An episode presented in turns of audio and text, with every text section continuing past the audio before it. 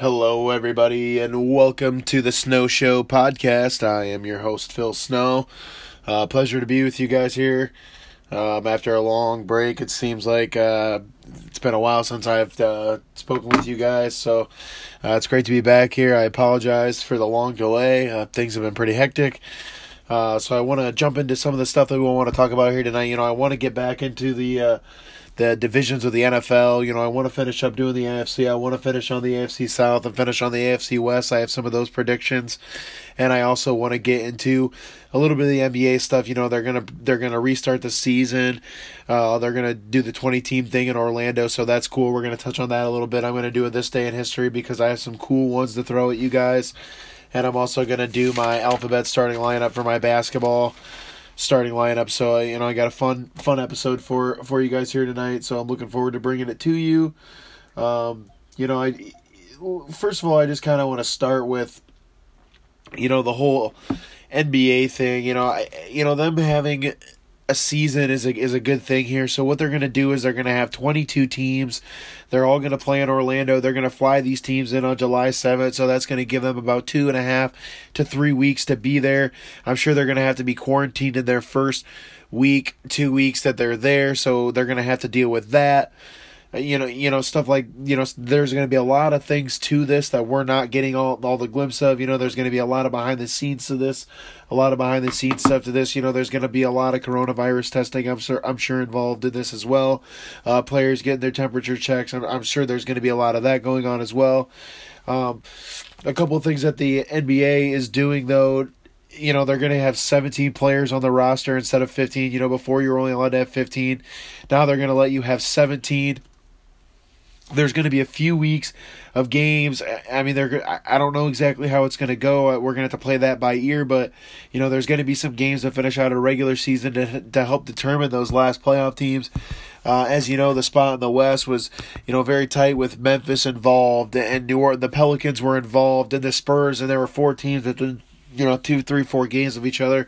Uh, the Blazers also being one of them, one of those teams. And and you know, when you when you talk about this 22 team tournament you know, you really got to think about the teams who it's benefiting the most. Um, the Portland Trailblazers this time off really could have helped them.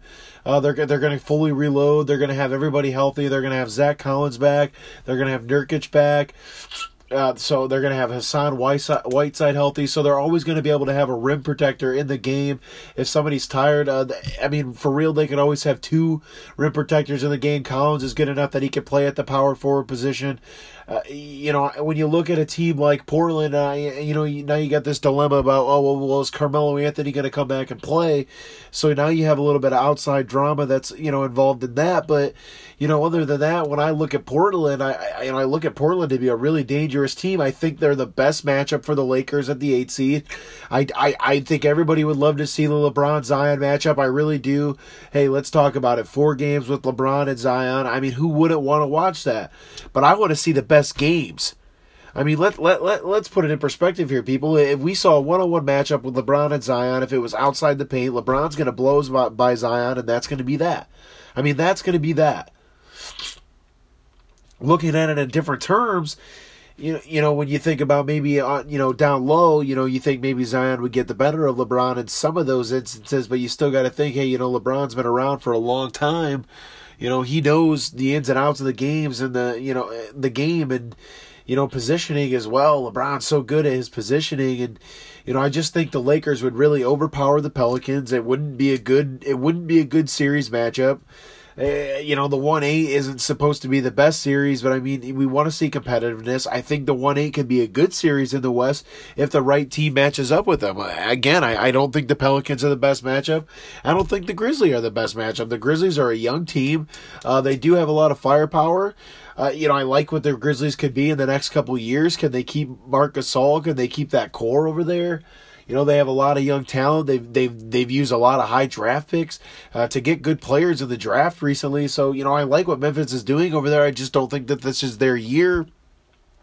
So I think them not getting in the eight seed uh, you know, wouldn't be that terrible for them. I mean, I know they want to make the playoffs, but you know what? They could fall into a lottery spot if they don't make the playoffs, which could get them another great pick to set them up for better, better for next year, the year before that, so or the year after that, excuse me. So, you know, those are just some things that you want to, you know, think about when you're talking about these teams and and seeing that one versus eight matchup. You know, I I, I like Portland a lot. I think Damian Lillard and and and C.J. McCollum would, are, are going to be deadly.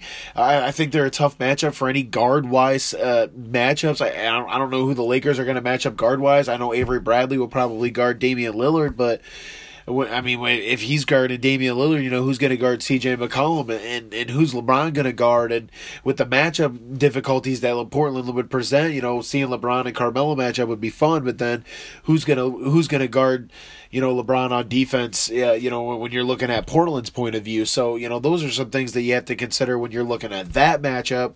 Uh, again, I, I honestly believe that Portland is the best matchup just because of the way their big guys can go with LA's big guys.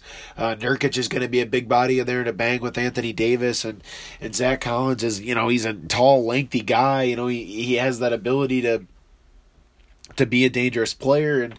Uh, down low as far as def- defensive concern wise go too. You know he he has ability to guard at the power forward and center position. So you know, we could see a lot of good things for Portland if they find a way to sneak in that eight seed. Uh, you know, when you look at the East, it was pretty much all wrapped up. Uh, you know, they're I I think they're going nine teams in the East. They're giving one other team a shot, and that was the the Wizards, uh, who I believe are four games out of out of eighth place. So you know, I don't know if they're going to be able to get in or not. You know, I just I think that the East was pretty much locked down. I think that we all thought you know either Milwaukee or Boston was going to go there. Well, you know I think at first at the beginning of the year a lot of people thought that the 76ers would be in a lot of that talk as well. But you know like I said in prior episodes, I, you know the 76ers have kind of fallen off the grid a little bit. Uh, they haven't been able to win a lot of road games, so that's hurt them a lot. So um, just you know. I, I think that the best again, I, I, would say this that I think the best matchup would be the Trailblazers in the West. Um, I, again, I think I, at the beginning of the season I said I think the Clippers would win it all. I, I still buy into that fact. I think defense wins championships. I think they have two of the top five two way players in the in the game on their team. So uh, at any given point in time, they have two of the best defenders in the league on the floor. So. Uh, the Clippers are the team to beat, in my opinion. Now I know the West is pretty much up for grabs because there's so many good teams. You know the Jazz are really good. Uh, even the Oklahoma City Thunder surprising a lot of people this year with how good they were. you know, losing all those guys and Chris Paul getting traded over there, and uh, just kind of you know, Shai, you know, Shai Gil, Gilgeous-Alexander, you know, having a great year uh, for Oklahoma City you know, I think Oklahoma City can make some noise. I just don't think that they have those superstars to get over the hump to coincide with Chris Paul and uh, you know, Chris Paul's never had success in the playoffs, even when he was set up with Blake Griffin and DeAndre Jordan and Jamal Crawford and all those guys over there in LA. You know, he was he was never he was never able to push that you know past the Western Conference Finals into the into the finals. You know, and I know they had to play Steph Curry and the Warriors and and the Warriors of that prime. But you know, if that's if, if you want to be considered a legend, you know, that's kind of what you got to do. So. Uh, those are just things you know to consider when you're thinking about this whole 22 team tournament and being in Orlando and you know how is it going to go and you know what's it, it is really interesting to see what's going to happen with it and you know, I'm looking forward to it. You know, I'm glad the season's coming back. Uh, they're going to aim to start back up on July, uh, July 30th or July 31st, uh, and they're looking to have the Game Seven of the NBA Finals by no later than Monday, October 12th. So, you know, that's what you're looking at to be done with, and then they're looking at aim of the season December 1st, opening night for uh, next season. So, you know, you're looking at a month and a half turnaround real quick from one season to the next. It's going to be the quickest off season you've had. You know, I think I, I think it's going to affect next season's play. I'm not sure how, but I do think it's going to have a, a, a big impact on that. Maybe guys are going to be more tired. Uh, they didn't have quite a bit as much an off season. Uh, they're going to struggle because they didn't give as much off season work with the skill stuff that they normally would be able to, or or what have you. So, uh, you know, I'm excited to see the NBA come back. I, I think there's going to be a lot of people out here that are going to protest to this. Uh, I think some people aren't going to be comfortable with coming back and playing. It'll be interesting to see who takes that route and who doesn't, and you know who jump who wants to jump on the bag bandwagon of you know this is not healthy or you know we don't want to do this that and the other and you know you got to think some of these coaches are probably above 60 years old so they're putting themselves more at risk by traveling down there so again, there's a lot of factors that play into this, uh, you know, that that we may, may may not be necessarily considering. So, you know, I think it's something important that we keep in mind as we move forward with this NBA stuff. And you know, kudos for them to be able to figure it out. Uh, to get back to be able to play, you know, I I think most of the guys in the NBA want to play. I think you're just kind of unsure about how this is going to work uh, with the coronavirus and, and everything going on. So, you know, you know, still a little bit over a month away before we could even uh, before we even get them into Orlando. So you know, a little over a month away for uh, the season to start as well. So you know, we have some time for us to figure this out and to be able to nail down some more details uh, to see where we could go with that. So. Uh, that'll be interesting to see what happens. It'll be interesting to see how that plays out. To see if we can get uh, the best playoff matchups possible. You know, eh, like I said, uh, you know, I would love to see Zion match up. I would love to see Ja Morant match up with LeBron a few times. You know, I think Memphis gave uh, LA a few really, really good games this year. So, you know, I think I think Memphis has a young crew. So, I think that would have helped in the long season, in the long run after all those games. But now that everybody had this time off, you know, I don't think that's something that they could really use to their advantage. So.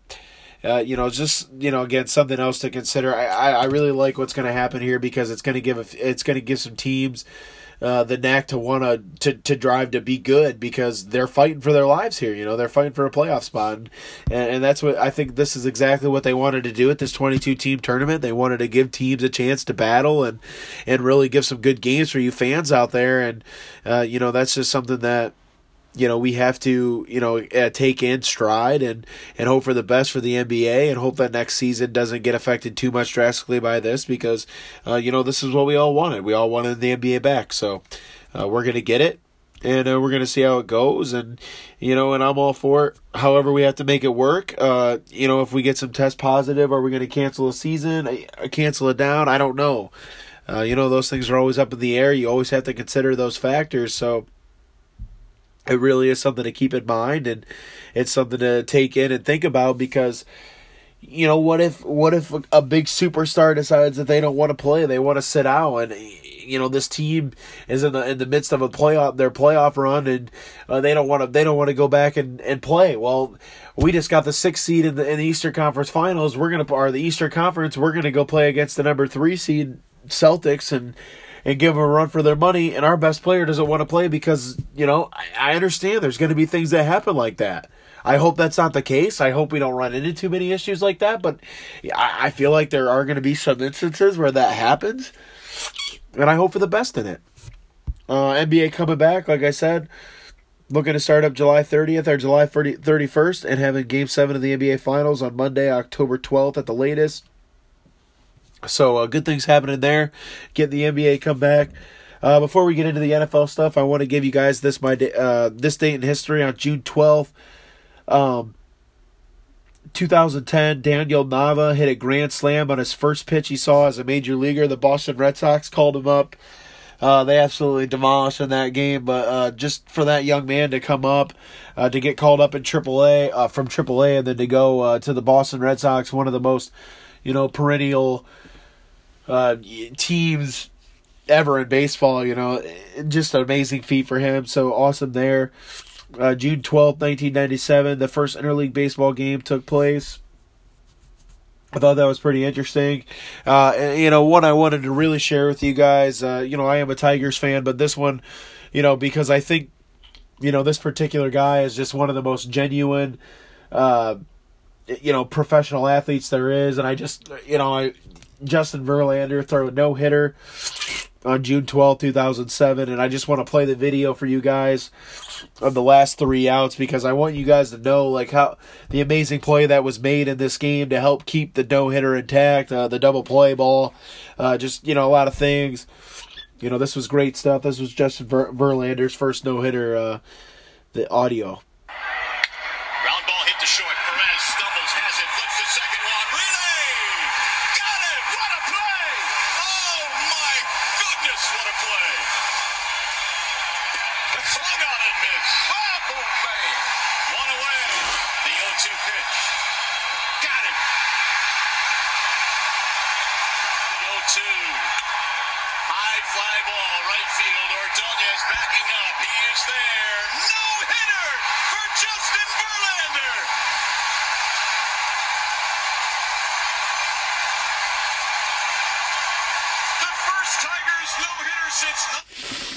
So that was my this day in history. Uh, you know, Justin Verlander, just you know, one of the most you know most professional professionals there is in the game of baseball you know just a guy who's pretty much dominated the entire league and when it comes to pitching since he's came into the league uh, that was his first no hitter uh, with the Detroit Tigers, like I said on June 12, 2007.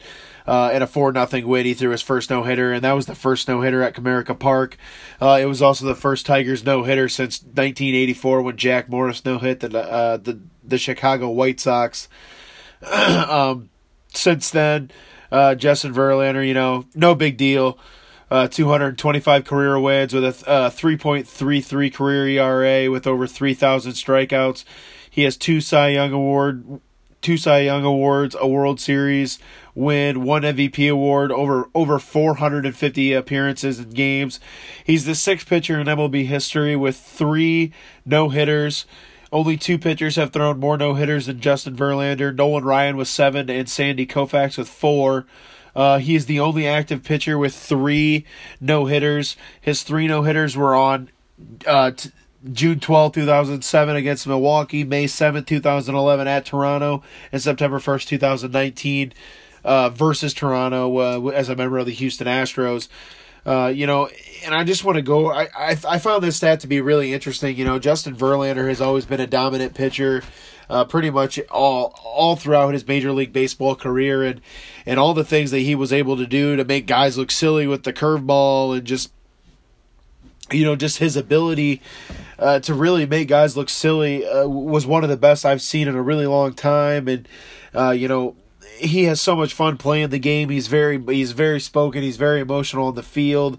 Uh, you know he'll he'll get revved up. He he gets fired up. Uh, you know Mario Impemba and Rod Allen on that call there, uh, on that double play ball. You know you know what an amazing play it really was, uh, and you could tell that Justin Verlander at the end of that thing with a huge fist pump. You know just you know, in his first no hitter, you know, I can only imagine how the tension was rising for him. So uh, to be able to have that play was absolutely amazing. And the stat that I wanted to throw at you guys that I just thought was absolutely phenomenal. Uh, in, in in September and October combined, he's pitched 80 games. In those 80 games, uh, sometimes he obviously took a no decision. Uh, he's 46 and 18, which is a 71% winning percentage with 576 strikeouts and a 2.84 ERA, career ERA. Uh, it's 533 innings pitched in the in those months. Um, just outstanding numbers, especially during crunch time towards the end of the season. If you need to win games and and you're fighting for a pennant race and you're fighting for a, you know, this is the guy you that you want on the mound. This is the guy that you want uh, in your corner. Uh, you know, Justin Verlander has always just been been that guy that you can always depend on to go out there and give you a, a quality start. Uh, he's he's been an ace for the Tigers for a long time. He he's been an he's an Astro now. He's an ace for the Houston Astros. Uh, when they even even when they had Gerrit Cole, you know, JV was the guy. Uh, you know, struggles in World Series games at times, but you know, 14 and 11 play career playoff record. So uh, Justin Verlander, you know, just just an amazing pitcher, an amazing baseball player, and uh, it's been a pleasure to be able to watch him. Uh, so that was my This Day in History. My This Day in History was brought to you uh, by Dorian Hooker's Pro Day Performance Training. Uh, out on Route 64 in Waterville, Ohio. You can get a hold of, of my buddy Dorian Hooker at 419 290 5716 uh, or my buddy Jordan Burdue at 419-966-7335. You can schedule sessions for an hour uh, if that's 30 bucks a session or 15 session for $250, which is about a $200 uh, savings. Uh, these guys have trained over 60 athletic scholars uh, to 60 athletic scholarships. Uh, a bunch of Division One scholarships. Again, Dorian Hooker's Pro Day Performance Training uh, on Route 64 in Waterville, Ohio. Uh, Dorian Hooker at 419-290-5716 or Jordan Burdue at, five, at 419-966-7335. So I want to jump into this NFL stuff. You know, you know, these are some of my favorite divisions actually to, to do because I, I, I like the I, I like the combination of these divisions. You know, I, I like what I see. You know, some of these. You know, it's interesting because when you look at some of these quarterback depth charts, you're like, man, you know, I, you know, I don't know how these teams are going to do. You know, I'm, you know, I'm not sure. You know, if the quarterbacks they have are going to be able to take them to where they need to be, and when you're looking at these depth charts, you know, I, I see that in some of these teams, and You know, especially in, in these divisions. Uh, you know, so you know, I want to start with uh, with the AFC South. You know, this is an interesting. Inter, oh, excuse me. This is an interesting division. Uh, I, I, think the worst team in the NFL will come out of this di- division. I think the Jags will be the worst team in the division. Um, you know, they're they're going to struggle because they're going to struggle as a team, but they also have a really tough schedule. Um, uh, weeks eight through fifteen at the Chargers versus the Texans, at the Packers versus the Steelers versus the Browns, at Minnesota, at home versus the Titans, and at Baltimore. Uh, so just a tough just a tough uh, road right there with that schedule. Uh, you know, you know when you're looking at the Jags who are coming off a pretty disappointing season, I would imagine. Uh, you know, where do you go from here if you're the Jacksonville Jaguars? You know, when you look at what they did the draft, they got a a quarterback in the first round. They got a defensive tackle from Ohio State as well. Uh, they added Joe Schobert in the offseason, linebacker from the Browns. They added tight end Tyler Eifert. You know, and here's what my biggest question mark is: is is Gardner Minshew, if he can't do the job, what is Mike Glennon going to be able to come in and do? You know, Mike Glennon is not an established guy in the NFL. You know, we don't know what Mike Glennon's going to be able to do. He's pretty much like Gardner Minshew. He's up in the air. He could have a few games and and, and then struggle and, and go downhill and throw a lot of interceptions. You know, it's it's it's a struggle for me to be behind Jacksonville. You know, they got rid of their their their best defensive player. Now I understand they got a defensive tackle in the draft to help coincide with that, but I mean there's no way that the Jags did anything in there to me to get better. Uh, they didn't do what they needed to do to get better, and I think you know that's that's something that's going to come back to bite them. You know, I think they're again they're going to be the worst team in the NFL. Um, and, and another question for Mark for me is their receiver, DJ Chark you know, big play guy last year. Leonard Fournette, is he going to be able to stay healthy? You know, these are these are the questions that we have to ask when you're considering the Jacksonville Jaguars. Leonard Fournette hasn't been able to stay healthy a season yet. Is he a great running back? Yes, I think Leonard Fournette is a great running back, but he can't stay healthy, and we've seen that. We've seen that he can't stay healthy. We've seen that he struggles to stay healthy. We've seen that he struggles to play more than 10 games. The Jacksonville Jaguars need him to play more than 10 games if they want to be successful even if he plays more than 10 games, I don't think they're going to be that successful. I don't think the Jacksonville Jaguars had a good offseason. I don't think they needed they made moves that they needed to make. I think the Jacksonville Jaguars are going to struggle. Again, who's their quarterback going to be if Gardner Minshew can't get the job done? Mike Glennon is their backup quarterback on the depth chart. Jacksonville Jaguars, 2 and 14. They're going to struggle. Houston Texans. Look, I like I like Houston a lot, okay? You know, I didn't realize how many excellent signings that the Texans had this offseason until I took a until I took a really close look at it. The Houston Texans got a safety in Michael Thomas, which you know they struggled a little bit on the on the backside of their defensive uh, on big plays a few times. So I think they got a the speedy guy. Uh, they signed offensive tackle uh, Laremy Tunsil they got a huge, huge wide receivers in the offseason and Brandin Cooks and Randall Cobb. Randall Cobb signed to a three year deal. That is huge for the Texans. Look, I know they got rid of DeAndre Hopkins, but they got good running backs. They have a great receiving corps. Now, just think about if Will Fuller stay healthy, it stays healthy. If Will Fuller can find any way to stay healthy and stay on the field, the Houston Texans, in my opinion, could easily have one of the top three receiving cores in the NFL with Brandin Cooks, Randall Cobb, and Will Fuller. Will Fuller is a deep threat. Brandin Cooks is a guy who can run the slot. He can he can get in there and he can run the slant route. He's going to stick his nose in there for tough plays. I, I love Brandin Cooks. Randall Cobb, he's another guy that can work out of the slot. He's a fast receiver. He can run the reverse plays that you want to run. The Texans are going to open it up. They're going to they're going to be good. I think this is a make or break year for them. I really do. I think their training camp is going to be huge because of the new wide receiving corps. Deshaun Watson could be in the MVP talks this year. That's how good I think Houston's going to be this year. I think Deshaun Watson has a potential to win the MVP award this year. He's not going to have the rushing yards that Lamar Jackson has, but he's going to have the touchdown passes. He's going to have the yards. He's not going to have the interceptions because Deshaun Watson doesn't turn the ball over. Look, I like Houston. I love what Houston did in the offseason. I think they're going to be a competitive out for everybody. I do. They're going to be a tough out in this division. They're going to win this division. They're going to win this division over the Titans. I I believe that the Titans last year kind of squeaked in a little bit. I, the te- the Texans are here to stay, my friends. I think the Titans are going to be good. Let's not take anything away from Tennessee. They didn't get worse, but the Texans got nothing but better. They address the situations that they needed to address. If they keep their defense healthy and they keep their offensive weapons like Will Fuller on the field, man, the Houston Texans are going to be absolutely scary. Now they have a couple bumps in the road on their schedule. I, I think they're going to struggle a few, a few uh, you know, at times. They got to play Tennessee twice. They play Kansas City. They play Pittsburgh, Baltimore, KC, Pitt, Baltimore, Minnesota. First four games. They get a break with Jacksonville, and then they go to Tennessee, and then they're home with Green Bay. So Houston could be four and three. I mean, they could be five and two.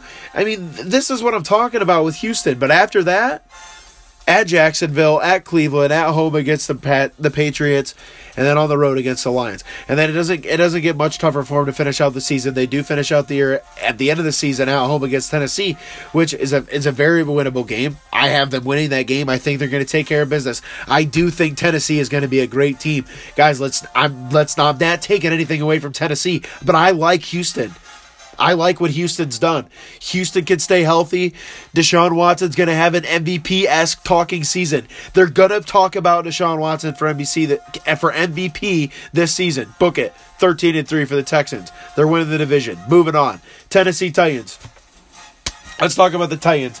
They knocked out the Patriots last year in the playoffs. I th- I think some of us picked the Titans to do that. I think it shocked us all still that they did it. But I think that there was quite a few of us that picked the Titans over the Patriots in that scenario. And look what happened. They pulled it out. Now, the Titans in the offseason, they addressed a few big concerns. They went out and got a great veteran offensive linebacker, or outside, excuse me, outside linebacker and Vic Beasley.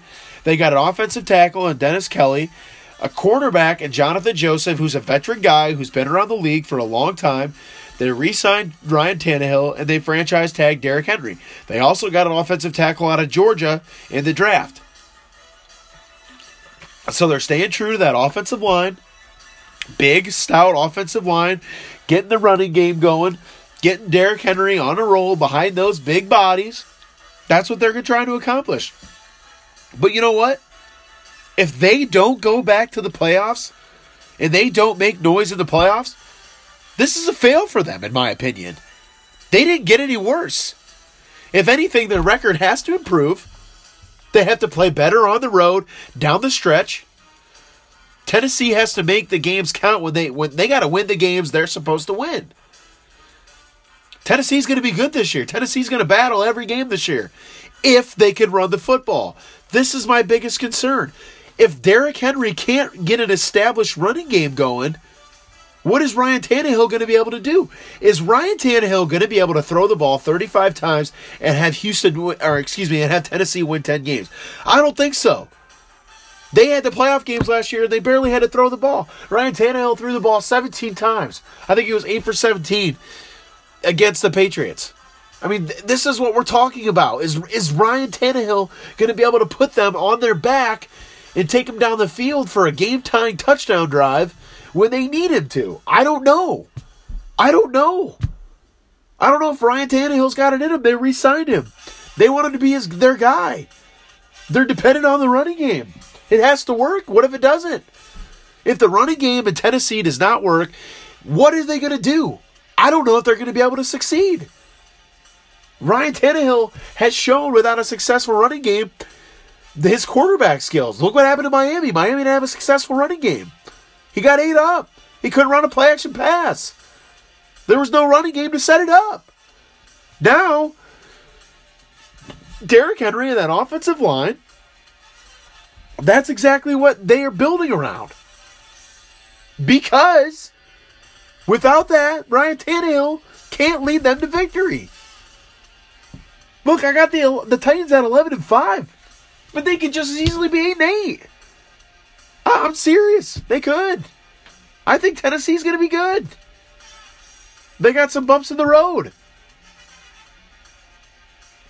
What, what do we know about Tennessee? They're going to run the football. Our teams are going to start stacking the box. I think they got a tough first half of the schedule. They're at Denver. They're versus Jackson. They're at home against Jacksonville. They're at Minnesota. And then they have three at home against Pittsburgh, Buffalo, and Houston. That's a tough schedule. I don't care if you have those games at home. Pittsburgh's going to be a tough out. Buffalo's going to be a tough out. I like Buffalo. And I like Houston. What what are they going to be able to do with Tennessee? They have to repeat success, or this year, in my opinion, is a fail.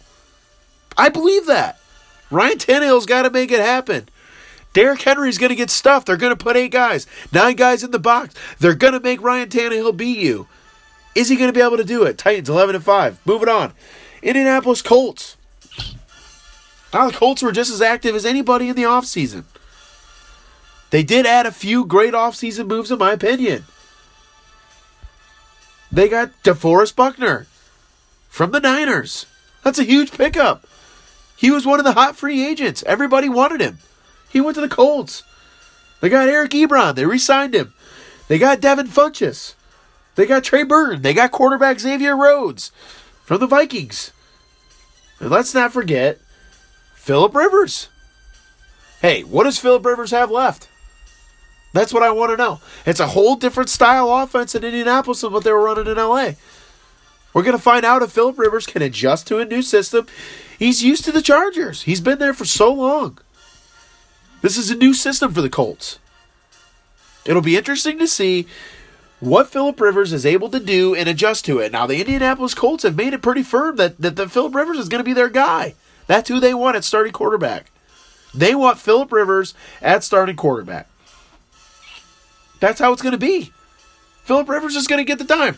Like Jacoby Brissett is right behind him. So if anything happens, they have a good quarterback that he can go back him up with. But J- Jacoby Brissett's got to be biting at the bit here. I mean, I mean, he went seven and nine last year. He could have easily went ten and ten and six. It, we wouldn't be talking about them getting Philip Rivers. I don't think they would have stuck with Jacoby Brissett. Here's what I like: they got Jonathan Taylor from Wisconsin in the draft. Jonathan Taylor is a great running back. If I am the Indianapolis Colts, I'm stoked about that. I'm going with a one two punch of Marlon Mack and Jonathan Taylor because without those two guys running the football effectively, Philip Rivers is not going to be effective either.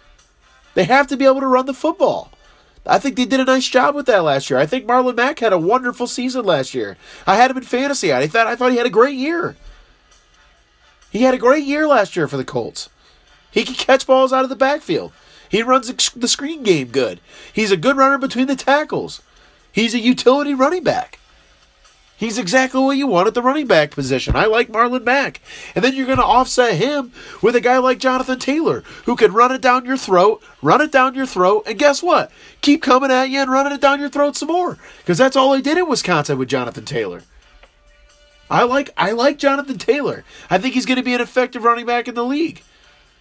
I think the Colts are going to struggle with their schedule. The Colts have a tough break. They go, they're home against the Ravens. They're at Tennessee. They're home against the Packers. They're home against the Titans, and then they're at Houston. And then they have the Raiders, Houston, Pitt, and Jag to ride out the season. Like they're gonna have a tough schedule. They're gonna fall on their face a lot. I think that. They're gonna they're gonna struggle at times. The Colts have a lot of new faces around there. They're going seven and nine. So to round out the AFC South, we got Houston going thirteen and three, Tennessee at eleven and five, the Colts at seven and nine, and the Jags at two and fourteen. Now we could see a wild card out of the AFC South, depending on how it goes. I'm going to bring you my AFC West here, and then I'll tell you the other team I think could sneak in there possibly for that wild card spot out of the AFC West. You know, we're going to find out how they are because they got a tough schedule as well. But we're going to see how it goes. Their start, the start of the schedule is a little, a little little weaker than what the end of the schedule is, but I think that's going to play a factor into this. Let's go on to the AFC West. Let's start with the, the Super Bowl champs, the Kansas City Chiefs. I like what they did in the draft. They got a, a running back that fit their system, that fit their scheme. They got Clyde Edwards-Helaire from LSU, who ran a lot of shotgun, a lot of five wide with Joe Burrow and LSU in that system. I, I think they got a guy who's going to fit right in with their scheme. Eh, you know what? They have a tough schedule. I, I, I think the Kansas City Chiefs have a tough schedule. I think they're going to win 13 games. But I think they're going to have to earn every single one of them. Everyone is going to give the Chiefs their best shot. That's for that's guaranteed. Wide receiver Demarcus Robinson, they re-signed him. They re-signed Mike Remmers at offensive line. They got tight end Ricky Seals Jones, who I think is a sneaky pick at tight end. You're going on the other side there of Travis Kelce. And they franchise tag Chris Jones. And they also picked up two DBs, which I know was one of their big concerns in the offseason. Can Mahomes be better? Can Patrick Mahomes be better? Another thing is, you know what? Kansas City made a living off of coming behind last year. I don't know if they're going to be able to do that again this year. Yeah, well, I know they got Pat Mahomes. I get that, but I honestly think that these teams are, you know, they're they're getting a little bit better. I don't know.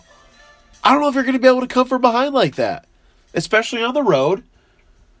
We're going to find out. I, I like the Chiefs. They're probably going to be most people's Super Bowl favorite again this year. Chiefs three, 13 and 3. They start out with Houston.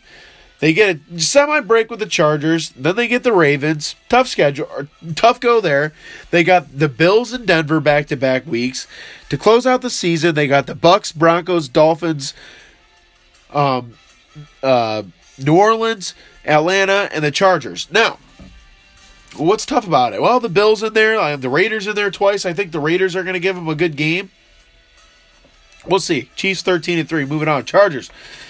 You know, the the Chargers were an interesting story. I, you know, I, I like the Justin Herbert pickup. You know, there was some talk that you know the the the OC really liked Tyrod Taylor over there, and he was kind of kind of wanted to stick with Tyrod Taylor, but. You know, when you draft a guy like Justin Herbert, who's a big, tall framed quarterback, uh, he's a he's a he's a prototype quarterback. You know, he's a big, big frame guy. He's got a big arm. He's tall. Uh, he, you know, he can move out of the pocket. He can extend plays. Uh, you know, some of the time we were worried a little bit about his accuracy and uh, especially on his short throws. Is he going to be able to make those plays? You know, especially with with pressure coming at him. I'm not sure how the Chargers' offensive line is going to hold up. They did get Brian Bulaga uh, from the Packers. They got uh, Hunter Henry. They got quarterback Chris Harris Jr. from the Broncos. Uh, you know, who do you go with? Uh, do you go with Tyrod Taylor? Do you go with Justin Herbert right from the start? I, you know, I think that's an interesting toss-up, man. Yeah, Tyrod Taylor uh, had a decent shot in Cleveland, then he got hurt, and Baker Mayfield came in, led to victory, and that was the end of that story. And I know we've seen that story. A quarterback that goes in and get something freakish happens, and he gets taken out, and then bam, somebody else runs in, and he never sees the field again. We've seen it before. It's happened before. What's going to happen with this group? You start Tyrod Taylor? Say, hey, Justin, try to learn from Tyrod Taylor. You say, hey, Justin, we're going to give you the reins. There's going to be some bumps in the road. You're going to get hit, but we're going to learn. It's tough. I, this is a tough choice. How uh, you, you kind of? I think you throw away the season. You're you're not going to get anywhere great this season. You're not going to get the playoffs. I don't think. You're not going to get a wild card. You're not winning this division. Chargers have a long way to go still, in my opinion. I think they're on the right track. Getting Justin Herbert's on the right track. But do you start him? That's a str- I don't know. That's a struggle for me. I, I thought Tyrod Taylor did some good things with the Browns when he was there. I do. But I don't know when the last time Tyrod, Tyrod Taylor's thrown a pass. He played a few games and never threw a pass. What is he going to be able to do? Is he going to start? Is Keenan Allen going to be able to stay healthy? Then you got to think there's no Melvin Gordon. So how good is Austin Ekeler going to be without Melvin Gordon there to help counteract with them? They don't have that one-two punch now. How is Austin Ekeler going to do on his new deal? The Chargers are an interesting story. Who's going to be their quarterback? Philip Rivers has been there forever. Now they don't have Philip Rivers, and they got to figure out who they're going to have start at quarterback because they don't have a guy that they can trust anymore because he's not there. Who do you go with? In my opinion, I think you go with Tyrod Taylor. Right now, I think Tyrod Taylor gives you the best chance to win. Put Justin Herbert on the side. Let him train a little bit. Let him get used to the game speed a little bit. He's your quarterback for the future.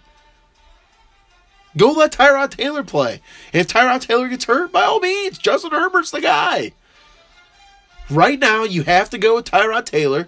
I think he gives you the best chance to win. Not only that, but you're giving Herbert time to develop. I think that's important. Look at Alex Smith and Pat Mahomes. Pat Mahomes sat out his first year. He won MVP the first year he started. I don't see the problem. Chargers, interesting story. What's Keenan Allen going to do? Tyrod Taylor's got to start there, in my opinion. Chargers, 7 9. Moving on. Oakland Raiders. Now, excuse me, the Las Vegas Raiders. Interesting story here. I think they got a tough schedule. I, I you know, I, I think they're going to be in a lot of games. Personally, they drafted Henry Ruggs, wide receiver out of Alabama. They improved their backside with Damon Arnette at corner. They signed linebacker Cory Littleton. They got cornerback De- Damarious Randall. They signed Jason Witten at tight end, defensive end Carl Nassib, safety Jeff Heath, wide receiver Nelson Agholor. They signed guard Richie Incognito. And they also got Marcus Mariota. I, I like the offseason acquisitions for the Raiders. I thought I thought they they did what they needed to do. They went got a good linebacker. They went got a wide receiver. I you know this is exactly what they needed to do. They got a, a, another good offensive line. They got two good corners. I Oakland's moving in the right direction. I think they were seven and nine last year. I got them at eight and eight. They got a tough schedule. They, they got a tough stretch at a few at, at a few stretches here. I, I you know they got to play Denver twice. I like Denver a lot. They play uh, the Bucks at the Browns, at the at Kansas City, home against the Bills, on the road against New England, at home against New Orleans. Those are tough games. I know I know New England is a toss up, but going to Foxborough and winning is still a challenge. I mean, going to Foxborough and beating Bill Belichick is still going to be a challenge for the teams in the NFL, even without Tom Brady. What's going to happen with the Raiders? Now, they're an interesting story especially with Jason Witten going there. I thought Darren Waller had an amazing rookie season as a rookie tight end. Again, he was on my fantasy league. He went off. He had a great season. So why the Jason Witten signing? That's interesting. To go on the other side? I mean, you're going to put Darren, Darren Waller one on one? I would. Put Darren Waller one on one on the outside and let Jason Witten come in and block. Then you got two big guys blocking out there for a running game.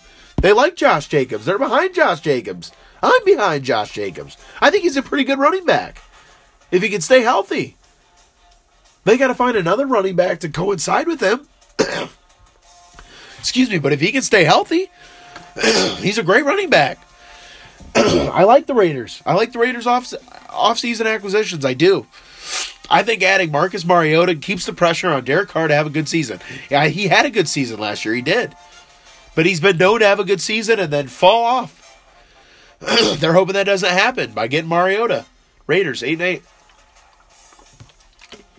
Moving on to the Broncos here. One of my favorite teams to talk about this offseason. and then after the draft, they only made that even more so. Yeah, you know, getting Melvin Gordon at running back was huge. They got Graham Glasgow at guard, quarterback CJ uh, AJ Bouye, uh, wide receiver in the draft, KJ Hamler, wide receiver Jerry Jeudy. I think Jerry Jeudy Jerry Jeudy is going to be dominant for the Broncos.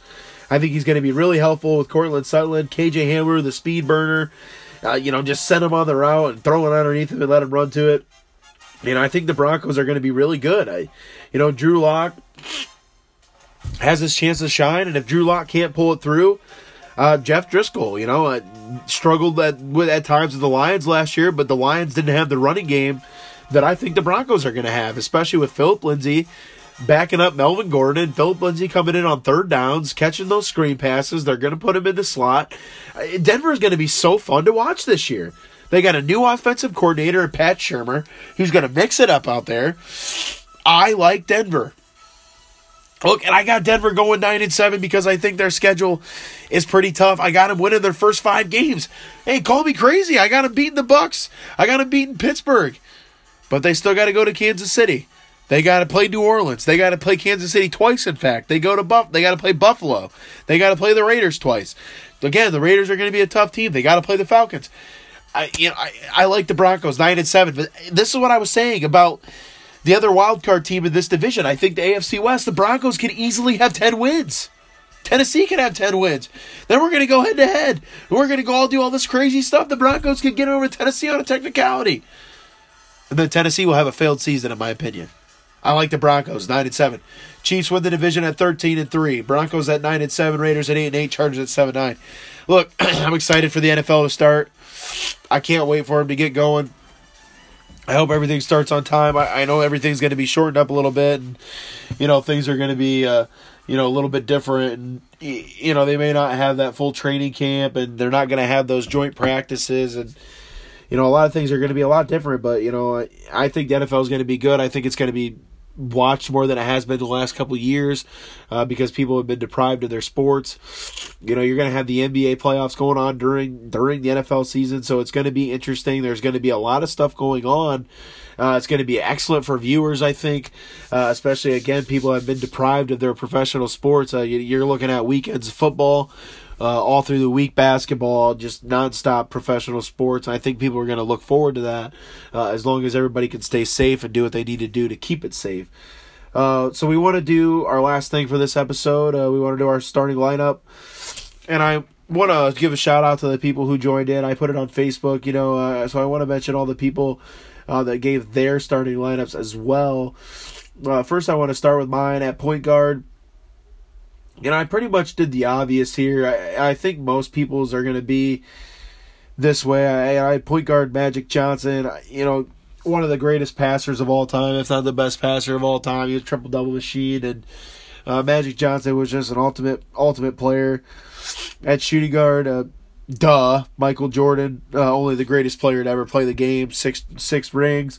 Uh, you know his resume speaks for itself. You know, small forward for me was was pretty tough you know, I I thought it was pretty tough to pick this because it was between Michael Redd and Manu Ginobili.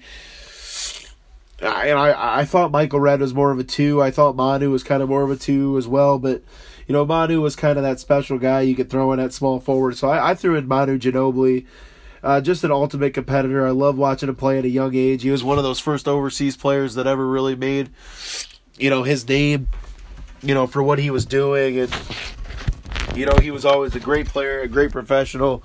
Uh, he had a great career with the Spurs, his whole career with the Spurs. Uh, you know, he played a lot on, the Argentina for the, you know, the baseball classic for the Olympics and all that, or excuse me, basketball classic and the Olympics and all that stuff. So, uh, Manu Ginobili at at small forward, Montrezl Harrell at power forward. You know, this is pretty tough. You know, Marcus Camby is a good pick. But I, you know, I just Mike. I thought Montrezl Harrell was having a dominant season in the league this year. I think he's a great power forward. He's agile. He's fast. He he's super aggressive on the boards. Uh, uh, just just an ultimate hustle guy, a guy that you really want on your team. Uh, and then at center, I had Moses Malone. Uh, you know, pretty much just a dominant force, a 2012 guy a night. Uh, for his career, just you know, just an absolute beast. A guy who is a wrecking crew inside. Uh, and then my sixth man, I, I put Monta Ellis. I, you know, I think Monta Ellis is a special player. Uh, he can come off the bench. He can start. He can play point guard. He can play shooting guard. Uh, he can be a small, small forward. Uh, whatever you need to do, this guy will do it. Excuse me. He's an excellent sixth man. Uh, another guy I wanted to put a mention out for was Mike Bibby. You know, I love Mike Bibby a lot. He was a really good player excuse me, a good team player as well. And, you know, those are just some of the names I wanted to mention. You know, Magic Johnson, again, point guard, shooting guard, Michael Jordan, small forward, Manu Ginobili, power forward, Montrezl Harrell, center, Moses Malone, six man, Monta Ellis. Uh, a couple people on Facebook here I want to share with you. There's uh, Mark McMahon put Muggsy Bogues at point guard, Michael Jordan at shooting guard, Metta World Peace at small forward, Moses Malone at power forward, and Maurice Lucas at center, and uh, six man was Mo Williams. Um, uh, Brad Booth posted Magic Johnson, Michael Jordan, Mike Miller, Moses Malone, Marcus Camby, and Manu Ginobili. Uh, you know, Mike Miller, I told him, I know Mike Miller was a pretty sneaky pick there. I, you know, I like Mike Miller a lot. Uh, had a few had a few teams that he played on there. He was always a good professional, good team player. Uh, always had a good three ball. You could count on him to play defense. Uh, so always a big fan of Mike Miller. So I you know I told him I really like that pick. So Uh, you know, and our basketball starting lineup is brought to you by AB Perfectionist Painting. Uh, you can get a hold of the, the owner, my buddy Austin Purdue, at 419-906-1627. Uh, get a get a quote from him today. Um, you can check out his Facebook page at www.facebook.com slash AB Perfectionist Painting. You can see all the pictures that they post and before and afters. Uh, they do an amazing job. Perfectionist really is in the title. Uh, you know, is really what they are all about. I mean, they're going to turn transform whatever you have into something absolutely special uh, and make it your own. And uh, uh he's very personable. Uh, they'll do exactly what you ask them to do. And and if if you want something fixed, they'll fix it.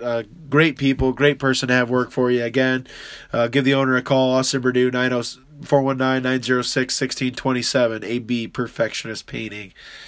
Um, so that's going to do it for this episode of the Snow Show podcast. Uh, appreciate you guys joining me tonight, and take it easy.